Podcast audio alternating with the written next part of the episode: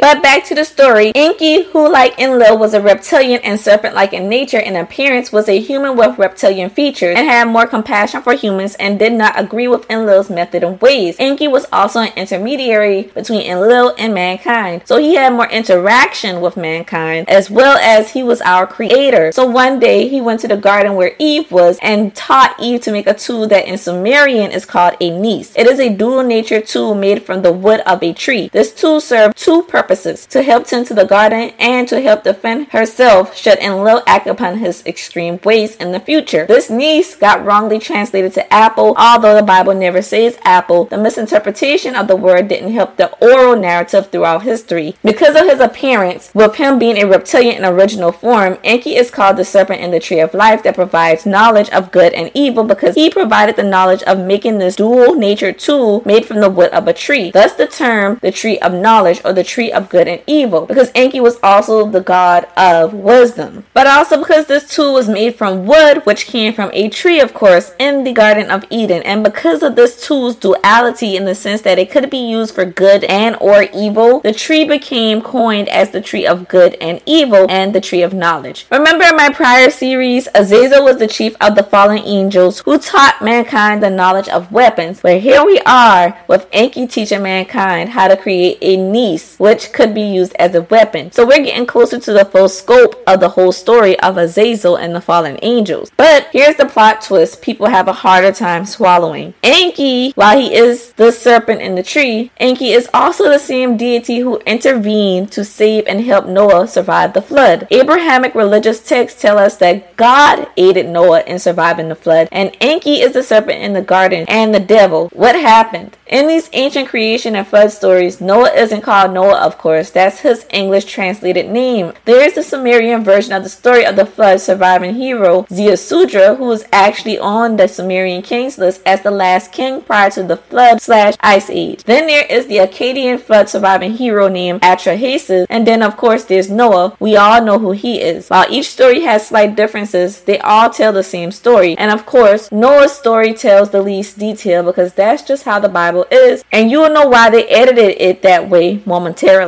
When Enki recreated mankind to be more independent, able to reproduce and be more than just servants, Enlil was not happy, of course, and this created a division between these two archaic supreme extraterrestrials, aka angels. There was an innumerable amount of these beings, though. These angels, these extraterrestrials, the Anunnaki. This decision of Enki's created a rift between them, dividing them into those who stood behind Enlil and those who sided with Enki, of whom would go down in history as the fallen angels. Ultimately, millions of years pass and Enlil has had enough of mankind's actions. You have to remember that these are heavenly beings and how time in outer space is different from time on Earth, and these beings were in theory immortal and not from our planet. A day on Venus alone is 5,832 earthly hours. We have no idea how long a day was on the planet that these beings originated on. For all we know, they were from a place where one day equaled 1,000 of our years. In the story of Atrahasis, it says Enlil was angered because mankind was making too much noise and disturbing his sleep. Remember, Atrahasis and Noah are the same people. But here, when it says sleep, it's not a literal sleep, but figuratively, Enlil was angered by mankind and their transgressions against him. They weren't following the way of life and rules he set for him, and it was disturbing him. They were worshiping other gods, aka other angels, aka other extraterrestrials who were less than Enlil, but these gods probably catered more to mankind than Enlil did. Mankind was also now so enlightened, and with the aid of Enki and others, they now knew the forbidden knowledge of the heavens, and with the knowledge of heavenly architecture, technology, sciences, and so on, they were able to perform what we now call magic, miracles, or sorcery, which is interchangeable with cymatics, alchemy, and science altogether. But with this, mankind was able to manipulate the world around them and within them as need be, and technically didn't need Enlil's help. Alongside this, Enlil is not happy with just how many humans there are now that they could reproduce on their own. Enlil did not like this overpopulation. So first, he sent plagues, famines, and droughts in intervals of every 1200 years to slowly wipe humanity out. Enki turns around and shares with Atrahasis why Enlil is upset and causing all this chaos and shares Enlil's plan to ultimately wipe mankind out. So Atrahasis in turn asks the population of the world to abandon the worship of all gods gods except the one God, which is the one responsible for all hell breaking loose, which is Enlil. However, this causes mankind resentment and anger, and they proceed to rebel even more. I do want to point out that at this time, the deities or gods they were worshiping were alive. They are present in a physical form, and they are very accessible as they are living amongst mankind. These gods are also catering to whoever worships them. They are not considered dead gods or dead idols yet. That is what they are called after the flood because in the time following the flood, they are under contract not to ever interact with mankind the same as they did before. And if you are following the religious narrative, they are actually imprisoned as a punishment for going against Yahweh, who is in Enlil here. So Enki keeps Houghton Enlil from causing the extinction of all of mankind. Enki basically keeps intervening and buying us time, telling Enlil he can get mankind to change while having Atrahasis speak to the masses to sway mankind from their rebellious ways. So Enki holds Enlil's plan four times and has Atrahasis go before the masses to sway them from their ways four times, but to no avail. After the fourth time, Enlil is done spearing mankind. He's out of all chances to give, so he gathers a council of deities and binds them by promise not to tell mankind his plans of total annihilation this time. Well, Enki tells King Atrahasis just not directly. He tells Atrahasis via a reed wall by loudly, literally talking to the wall in Atrahasis' dream. In this dream, he tells Atrahasis to wait outside his bedroom at his temple and he would reveal the troubled consequences that were planned. Peering out his window, Enki sees Atrahasis arriving and waiting outside on the other side of the wall and he loudly and sternly began giving instructions saying, Reed wall, pay attention to all the words I say. So Atrahasis puts his ear against the reed wall asking, Lord Enki, what is the meaning of the dream and how will I overcome the consequences planned? Of which Enki continues on saying, Reed wall, I have been forbidden by oath to speak to a living soul and will continue to speak to you while I'm in my bedroom. Reed wall, you need to listen and pay attention to all my words and take note. Flee your house and dismantle it to build a sealed boat of considerable size. You need to forego all worldly possessions and flee for your life. The boat that you build needs to be roofed and the roof sealed to not let any a single bit of light from the sun. The boat also needs to be strong and sturdy, covered in bitumen tar to seal it from water coming in from all directions. I will shower on the boat at a later date stalks of birds and fish. If you're wondering, bitumen tar is a very thick, sticky black liquid found in the residue of oil, sands, and pitch lakes that is similar to asphalt and is typically used for its waterproofing and adhesive properties. This is why Enki is the god of mischief and trickery amongst other things. Enki addressing the reed wall and not a quote unquote living soul was Enki's way of keeping his oath to Enlil while still helping Atrahasis. He instructs Atrahasis to build a big boat in order to rescue his family and other living creatures from the coming deluge. Atrahasis goes and gathers the elders of Shuruppak, which is in modern day Tel Farah, Iraq, but was also a part of Sumeria in ancient times. Its name in Sumerian actually means healing place. So Atrahasis tells these elders, My god Enki does not agree with your god Enlil. The two of them are constantly bickering and angry with each other. Since I've always supported Enki, I've now been told by Enlil to leave his city and move down to the Abzu and live in Enki's land and never set foot in Enlil's lands again. I need help to build a boat to take me there. So here is Atrahasis being clever like Enki. As Enki is called the god of the Abzu, a lot of times people determine that the Abzu is the areas south of the earth, which would be in this case like in South Africa. So when he says he has been told to go live in Enki's land, he's referring to Africa. So the elders listened to what Atrahasis said and called together carpenters and various other workers to assist in building their king's boat. So they assist in building their king's boat on the edge of the Euphrates River bank. Rich men provided equipment and workers for Atrahasis, while poor men provided their labor and carried the equipment. When the boat was sealed and completed, pure animals were brought to it. By pure, they are referring to animals not crossbred with any of the fallen slash Anunnaki. Because if you recall from my Children of the Anunnaki video, Enoch tells of how the fallen angels had offspring and had sex and reproduced with women and all animals of the land and fish of the sea and insects. And they were able to do this because while they had an original form, they were also shapeshifters. So here animals were brought to Atrahasis' ark. Some were slaughtered and prepared for food, while the rest of the cattle, sheep, and birds were stored on board for the upcoming flood that only Atrahasis at this time knows about. After completing the ark, King Atrahasis throws a huge feast for the city of Shuruppak to celebrate. There was food and drinks, and Atrahasis started pacing back and forth between the ark and the feast out of guilt of what he'd done by manipulating the people and lying to them, using them, knowing what fate they'd be facing shortly. All of this anxiety and stress caused him to vomit. When the weather began changing, Atrahasis gathered up his family and brought them on board with the livestock and began cutting the ropes that held the boat to the land. So once they are all on board, he closes the main door and with buckets of pitch, he sealed the boat from inside. By buckets of pitch, it is referring to the substance called bitumen tar that I defined earlier. Pitch is another term meaning a black or dark viscous substance obtained as a residue in the distillation of organic materials and especially tars. Also remember again, this is the Akkadian version of Noah's flood that predates the Genesis version and the Akkadians were also in Mesopotamia just like Sumeria was. King Atrahasis is Noah. Genesis 6.14 says, Make thee an ark of gopher wood. Rooms shall thou make in the ark and shalt pitch it within and without with pitch. Same story. By pitch, he basically just means seal the door from inside and out. And that's what Atrahasis just did. So the flood begins and the gods go to a safe space and are able to hear the noise of it all from there. It is unclear as to whether the safe space was in caves or in the skies or both. But the flood rushed over the people of the earth and the sun was blacked out by the storms while the wind screamed like an eagle. Imagine how scary that is. The earth goes completely dark and every type of natural disaster starts unfolding at extreme levels all at the same time. It says in the complete darkness of the storm and in the onslaught of water, nobody could even recognize each other, and the dead bodies of men, women, and children floated in the water. While watching this, Enki was extremely upset and beside himself to see the death of these people who he loved, despite Enlil seeing them as flawed. But to Enki, we were his babies, his creations. There was a deeper connection for him when it came to mankind. He turns to his sister Ninlil, who helped him create mankind, and says, Birth goddess, creator of mankind and his destiny, you have assisted with this destruction of all people. Ninlil was scared and upset and was crying out of agony, longing for the storm to end, and she said, Let the day grow dark and let it turn to gloom. How did Enlil convince me to agree with him and the other gods to help with this annihilation? Was Enlil so strong that he forced me to agree to this? Did he make my speech confused? No, it is of my own doing. My children that I created are dead because of me, and I made no effort to save them as they wash up upon the shores like dead dragonflies. Due to this and my choice to remain silent, I now have to live in grief, regretting this for the rest of my days. Shall I go and live with Anu in heaven in a house that has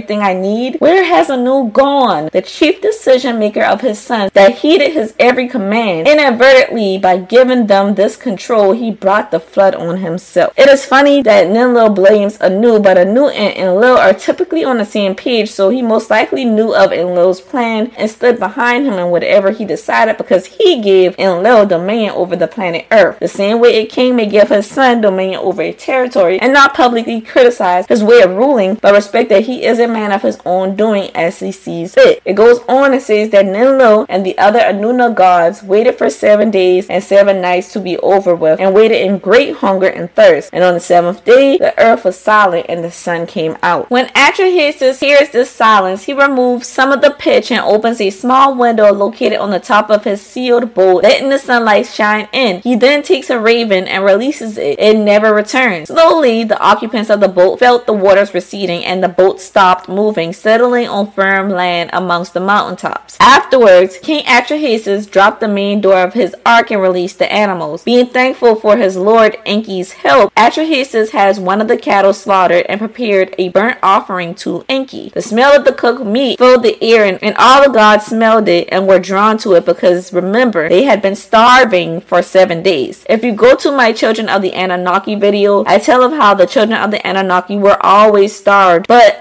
uncontrollably starved, and would eat on literally everything, including humans, and that's where the origin of human and animal sacrifice into the gods originating from. The Anunnaki themselves were a bit more dignified about their starving. They didn't go munching on any and everything. And if you watch that video, you'll see more accurate depictions of the angels. So imagine how their children with all the animals and all living creatures of the earth would look when they interbred. And then in turn, these offspring would interbreed with each other and mankind and create more variations. This is where the creatures of mythology, such as fauns, fairies, sphinxes, minotaurs, centaurs, dinosaurs, pygmies, giants, ogres, cyclops, the kraken, and so on, really come from. And they weren't mythology back then, they were real. Some of these deities had powers, and others had insane strength. And not only that, uh, mankind, according to Enoch, stood on average 90 feet tall. These offspring were even larger, and they could make life hard, destroy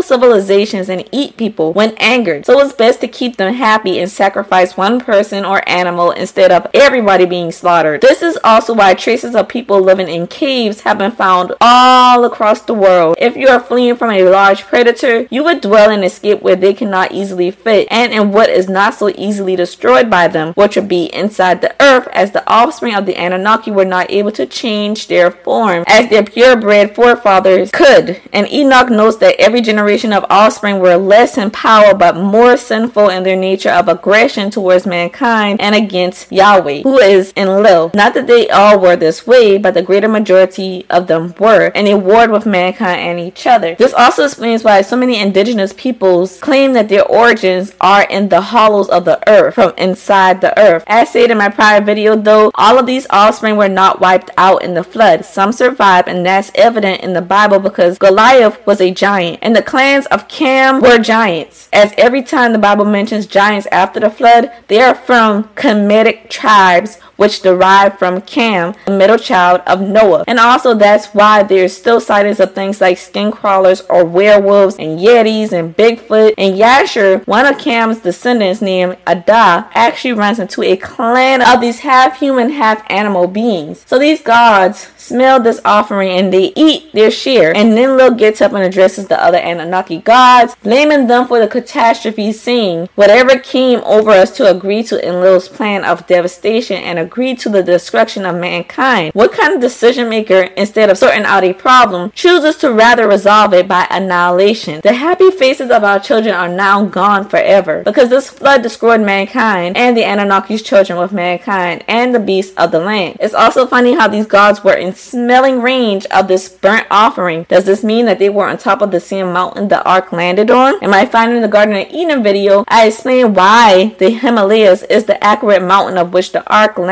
on given the evidence. The Himalayas has a lot of mystery surrounding it. Things are kept very private as far as the civilizations built amongst and atop it, especially in places like Tibet, which has way too much mystery for one video. But explorer and General Admiral Byrd, who wrote of finding a hollow earth entrance in the middle of a surprisingly lavishly green portion of Antarctica, noted that the being that was in charge that he spoke to in the hollow earth told him that there were many caves and entrances that led to the hollow earth. And it also mentioned holes in Tibet that led to it. And also the hollow earth is a bottomless pit, which translates to hell in the Bible. Its entrance would be at Mount Meru, of which we spoke of earlier, and the other main entrance or exit would be in Antarctica, which was actually exposed as being as having holes in it a few years ago, and once being a jungle-like environment. And also, when I mentioned in part one that the Oriental phenotype is evidence of someone interbreeding with reptilians, once you realize that Noah's Ark landed in the Himalayas, and you think about west of the Himalayas you have what we call Arab tribes, but on the east side of the Himalayas you have this Oriental phenotype that is stronger than the black gene. I mean, all these people have this phenotype, no matter who they interbreed with. It doesn't matter. It doesn't disappear through the generations. And I've broken down to you the origins of China, which covers the vast majority of the tropical region of Eastern Asia where this phenotype exists predominantly. Cam's Canaanite lineage settled these lands through his great grandsons Shin and Keith, who are the progenitors of the Sino-Khitan Empire. Joktan, the son of Eber, went east while the whole Babel situation was going on, and him and his large clans are the first settlers after the flood in those areas. But Joktan's mother was Princess Azarad, the daughter of Cam, who definitely was not all human genetically. So Enki goes down to the water's edge and sees the bodies of his people washed up on the shores and he weeps. Ninlo joins him and turns to the other gods, saying, Enki's pain is also mine, and from now on my destiny is as his, and I will wear a dragonfly pendant around my neck forever to remind me of this. Here comes the origins of the divine feminine and balance with the divine masculine. Because remember, Enki is the deity of virility, which is masculinity. It was then that Enlil and Anu arrived, and of course, Enlil spots Atrahasis and his boat, and he becomes very furious. Enki tries to basically explain to him that it wouldn't have been fair to punish somebody innocent who wasn't disobeying him at all like the rest of mankind was. But of course, Enlil doesn't care because Enlil isn't hearing that. He said what he said. But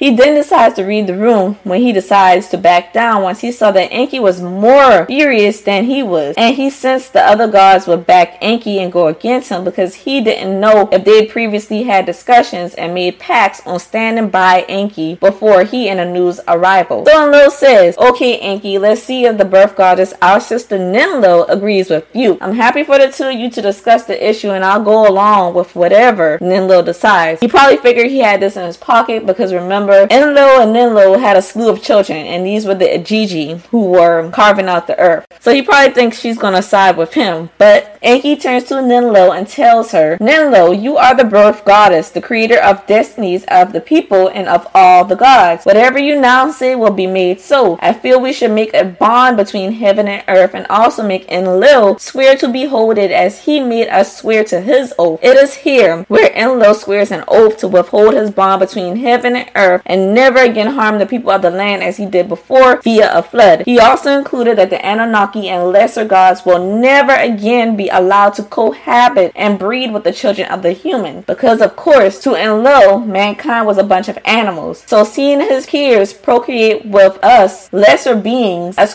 creations, probably deeply disgusted him more than anything. But in the Hebrew Bible, in Genesis 9, verses 11 through 17, it does mention the promise of God to mankind never to cause a flood to wipe us out again, and the deal is sealed with a rainbow shooting across the sky. So yeah, Ninlo then added that the terrible story of the great flood and the survival of the human race shall be written down to be remembered forever and enthusiastically praised in song and verse for all to hear. And of course, other measures were put into effect to ensure that humanity doesn't become too populous nor enlightened to the point of causing that much independence and transgression against Enlil again. The flood alone caused a large percentage of Earth's land to sink beneath the ocean and shift location. And from the Bible, we learn that mankind's lifespan becomes limited. We no longer live for tens of thousands of years. Generation by generation after the flood, mankind's lifespan got shorter. Because if you live 10,000 plus years and the planet you reside on is majority land, then you literally have the space and the opportunity to have 50 living children in a lifetime. And this is an era of pure polygamy culture. So you do the math.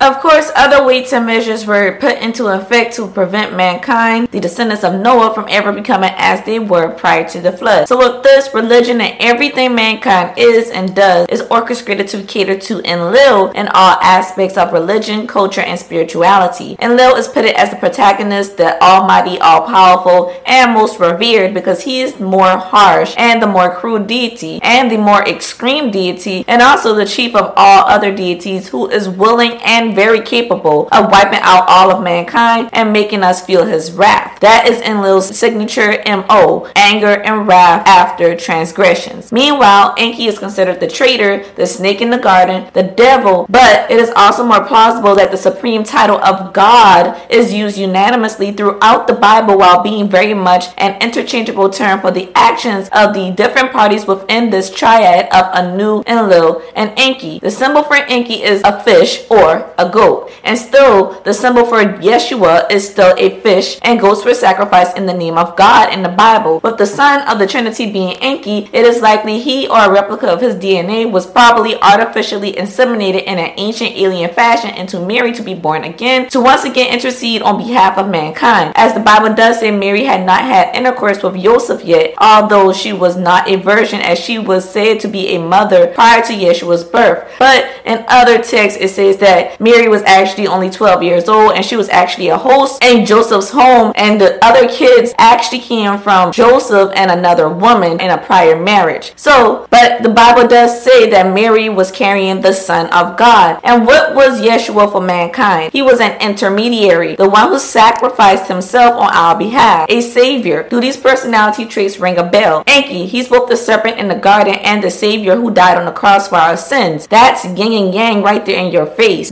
Duality in all things, right? This is why I say that God in the Bible refers to different parties at different times. Sometimes it's Anu's actions, sometimes it's Enlil's actions, and sometimes it's Enki's actions. But the Bible uses the word God no matter who it is in the so-called Holy Trinity that is taking any particular action because they are to be viewed as one. That makes it more palatable for us as mankind because you remember what happened last time when people knew about the different personality and characteristics of these three different deities of Enki, Anu, and Enlil. They transgressed and they got even more angry and more resentful towards Enlil when they learned what he was doing. So to make it more palatable and digestible and nice for mankind in the future so they don't do what they did before, they are considered all one. If you look at the Bible, to me, it seems like outside of mankind's creation and the serpent in the tree story, the Old Testament is more so the actions of Enlil, a very firm, resolute, and strict God. I mean, people were getting turned to salt, struck dead by lightning. More deaths in the Old Testament was done by God than the actual quote unquote devil. And he was instructing the heroes of the Old Testament to go into battle and kill and actually commit genocide and so forth. In the Old Testament, everyone fears God respectfully because of his anger and his wrath. That's Enlil's MO. The actions he took against those who would transgress him would at times honestly be disproportionate, very harsh, and very unjust. Like, yeah, they rebelled, but dang, you're going to curse their entire line of unborn descendants for 400 years. In Leviticus, it was law. It was law for priests to burn their daughters alive if she became a prostitute. Exodus 20 states that God is a jealous God, and thou shalt have no other gods before him. Thou shalt not make unto thee any graven image or likeness of anything that is in heaven above, or that is in the earth beneath, or that is in the water under the earth. Thou shalt not bow thyself to them, nor serve them, for I, the Lord thy God, am a jealous God. This sounds like Enlil before the flood. Remember, he was about to wipe us out because we were serving other deities. And this verse also tells us that there are other beings in the heavens above, on earth, and below. It's right in our face, but we read over that. In Deuteronomy 21, it says that disobedient children should get taken before elders by their parents, and then the whole city should join in stoning the child to death. Very extreme. In 2 Samuel 21, when King David opted to take a census of the men of fighting age,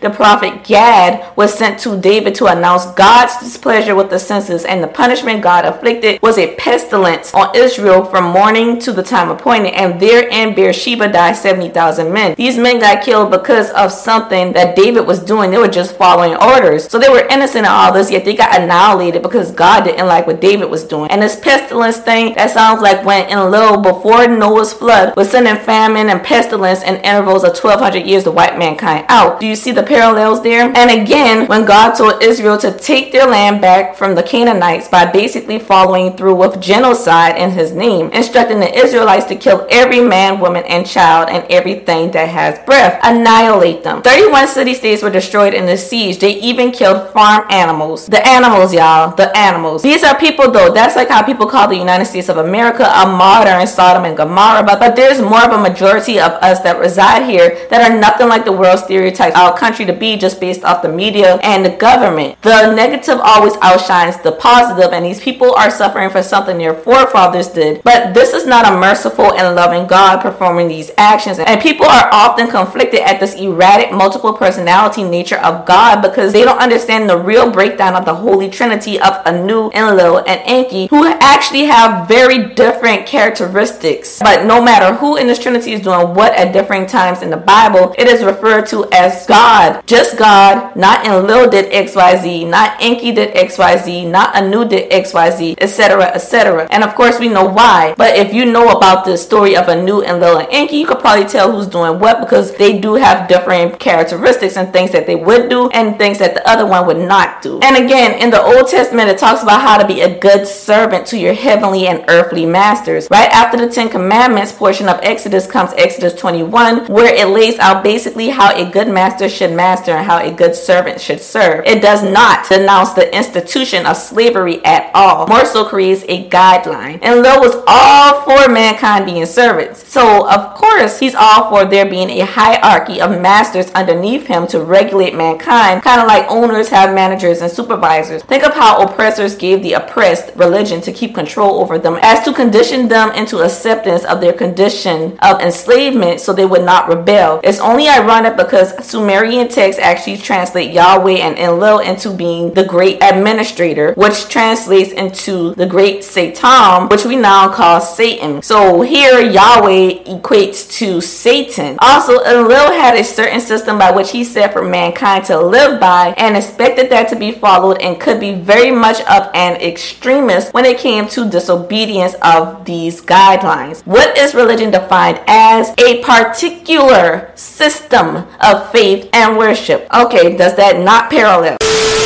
Pay attention to how God in the Old Testament displays his wrath. Enlil is the deity of weather, so things like lightning strikes, droughts, lightning striking bushes causing them to burn, and floods, are all within the range of Enlil's abilities. He is also a deity over earth, so causing pestilences is another capability as we are also told Enlil has done this a few times prior to the flood. In case you were wondering, a pestilence is a fatal epidemic such as plagues, contagious diseases, pandemics, infections, and so on such as the bubonic plague, Black Death. C 19. Look at the ten plagues of Egypt during the story of Moses. All of the punishments of God in the Old Testament fall under the umbrella of Enlil's abilities and domain.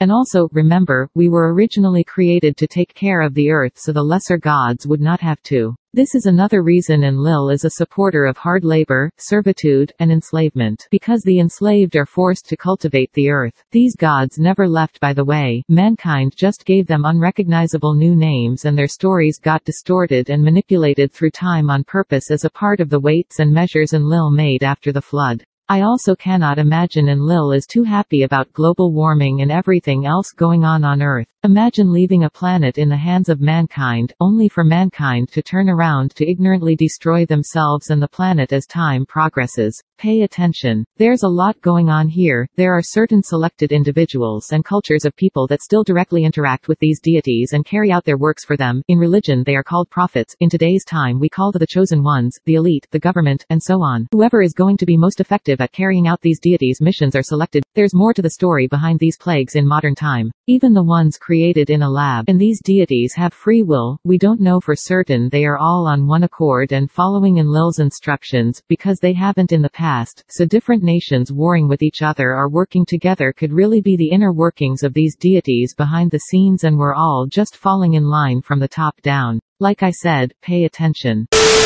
Remember, Enlil is unwavering and resolute in his reactions to the bad actions of mankind. So his laws come off a bit harsh, strict, butte, and very disproportionate when it comes to the punishments. As in, there's no conscience behind it, and everything is very much black and white with him without any gray area when it comes to Enlil. But Enki thrives in that gray area. So the New Testament, in my opinion, is the story of Enki, a more compassionate and warm God who believes in redemption, chances, and change. Once again, stepping in as an intermediary to try to steer mankind the right way before Enlil executes his wrath on those not following his rules, as he did before with the flood. If you notice, Enki always steps in before the times of all hell breaking loose comes. The New Testament starts with the story of Yeshua, the Redeemer, the Savior, but ends with Revelation, which is mankind's inevitable fate to face punishment and the wrath of God because mankind as a whole has transgressed against them. God, in this case, is referring to the part of the triad that is Anu and Enlil or just Enlil. Just like Enki stepped in prior to our total annihilation last time, Yeshua steps in prior to our total annihilation in the New Testament. Like I said, the New Testament starts with the Savior story, ends with total wrath, complete annihilation. He always tries to save us and we never listen as a whole though. This time Yeshua slash Enki steps in basically saying through me, Enlil and Anu will forgive you. I am the last straw, otherwise you are doomed. He bought us time. Just like last time when Atrahasis was working with Enki and they bought us time. Once again, Enki comes down and basically tells us, stop worshiping all these other gods. You are making Enlil pissed again. Only worship him or there will be consequences. And our souls are most likely energy. Energy cannot be created nor destroyed. So basically the threat Yeshua was conveying to us was after your flesh wears out and dies, if you don't listen to me, your energy, your soul, which is your true form will be sent somewhere not so nice instead of going through ascension. As stated before though, Anu, Enlil, and Enki are the first God body triad. From them, every other triad stems. These three are at the core of every religion and belief system, rather old or new. Rather, they are called the Son, the Father, and the Holy Spirit, Geb, Set, and Horus, Kronos, Zeus, and Hades, Yahweh, Lucifer, and Michael, the Sun God, Venus, and Jupiter, Hell, Heaven, and Earth, protons, neutrons, and electrons, you name it. This triad is there, with Anu always being depicted as the patriarch or sky father, heavenly father, or the neutral force, and then Enlil being depicted as the protagonist, the all powerful, who has extremist, brash ways that are always justified due to his all powerful nature, but sometimes he has character flaws, like Zeus has character flaws. Then there's Enki, who's always depicted as the villain, the traitor, the negative force, and sometimes he's the intermediary. All you have to do is look at each of their abilities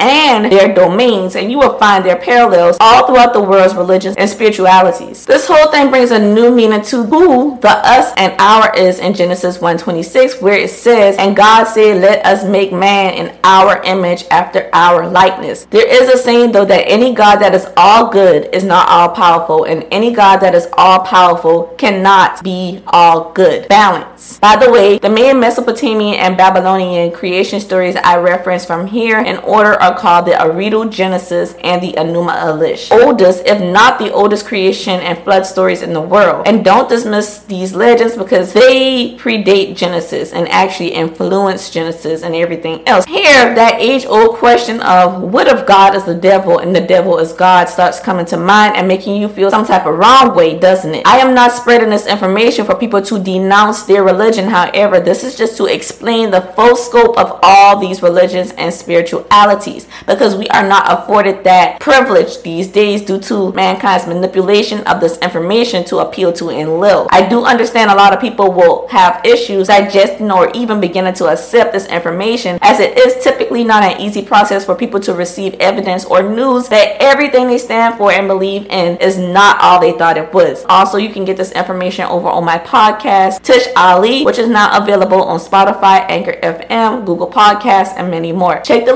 down below in the description bar for more. Thank you. For more discussions of conspiracy theories or odd and unusual things that happen on this planet or in outer space or anywhere, please like, comment, and subscribe. I will not let you down. Also, what are some conspiracy theories you would like for me to talk about? Because I've heard a lot, but obviously I haven't heard them all. Please comment down below and let me know.